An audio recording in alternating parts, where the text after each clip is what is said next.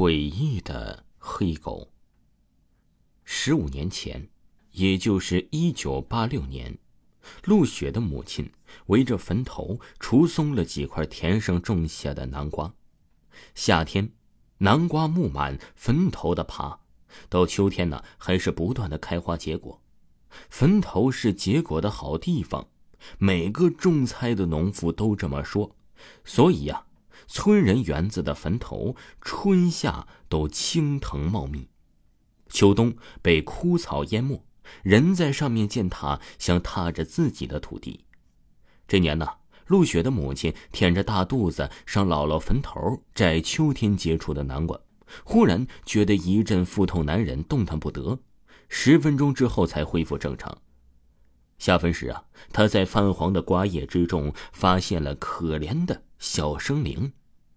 小小的、奄奄一息的黑狗，它身旁是一个比老鼠洞稍微大的黑窟窿和丁点露出水面的朽木。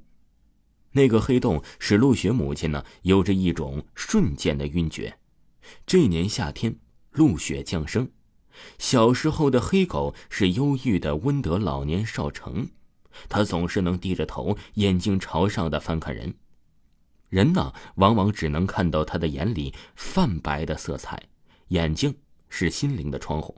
长大后的黑狗眼睛隐蔽在黑色的毛色里，唯一能够让人看懂的眼神，便是阴森森的阴暗和阅尽沧桑般无助的冷，难以亲近和冷漠。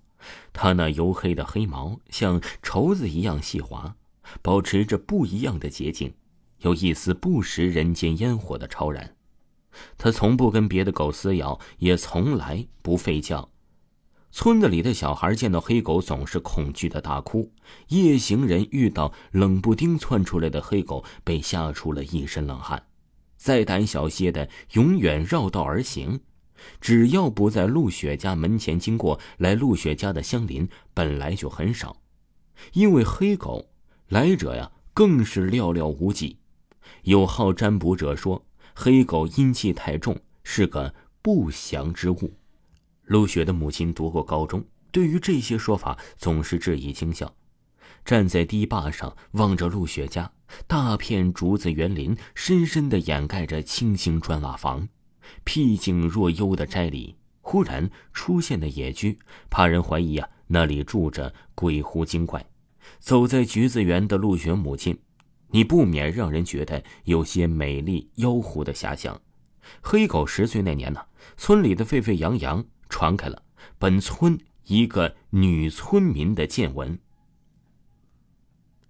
小年的前几天，大约凌晨一点多吧，那个女村民打完夜牌回来，借着朦胧残月，匆匆赶路，经过陆雪家后院的长堤，见橘子园内有豆大星火一闪，骤灭。女村民揉了揉眼睛，继续赶路，忍不住的又回头看了一眼，却见陆雪姥姥的坟头立着了一个黑影，瞬即烟消云散，只觉得双腿发软。这个晚上她迷路了，他在橘子园那附近的绕来绕去，上个梦游神。天亮的时候面色蜡黄，回家呀便瘫倒在床上，睡了三天三夜。只能丈夫一开始认为妻子和别人偷情去了，等妻子情绪稳定下来，说出原委，才明白妻子中了鬼魂阵，俗称鬼打墙。人一旦中了这个鬼打墙，是很难走出来的。他能活着回来，也算是个人命大，以正压邪了。这是村里人的说法。一天凌晨，这位村民的丈夫特意打扮成女人的样子，重复了妻子当天那晚的行程。经过陆雪家的橘子园，他故意放慢脚步，但是见到陆雪家橘子园里漆黑一片，突然坟头有个黑影窜出，纵使这个男人有备而来，也只觉得头皮发麻。那黑影在坟头走动，男人壮着胆子，扯着嗓子，恶狠狠地吆喝了一声：“么子鬼啊！”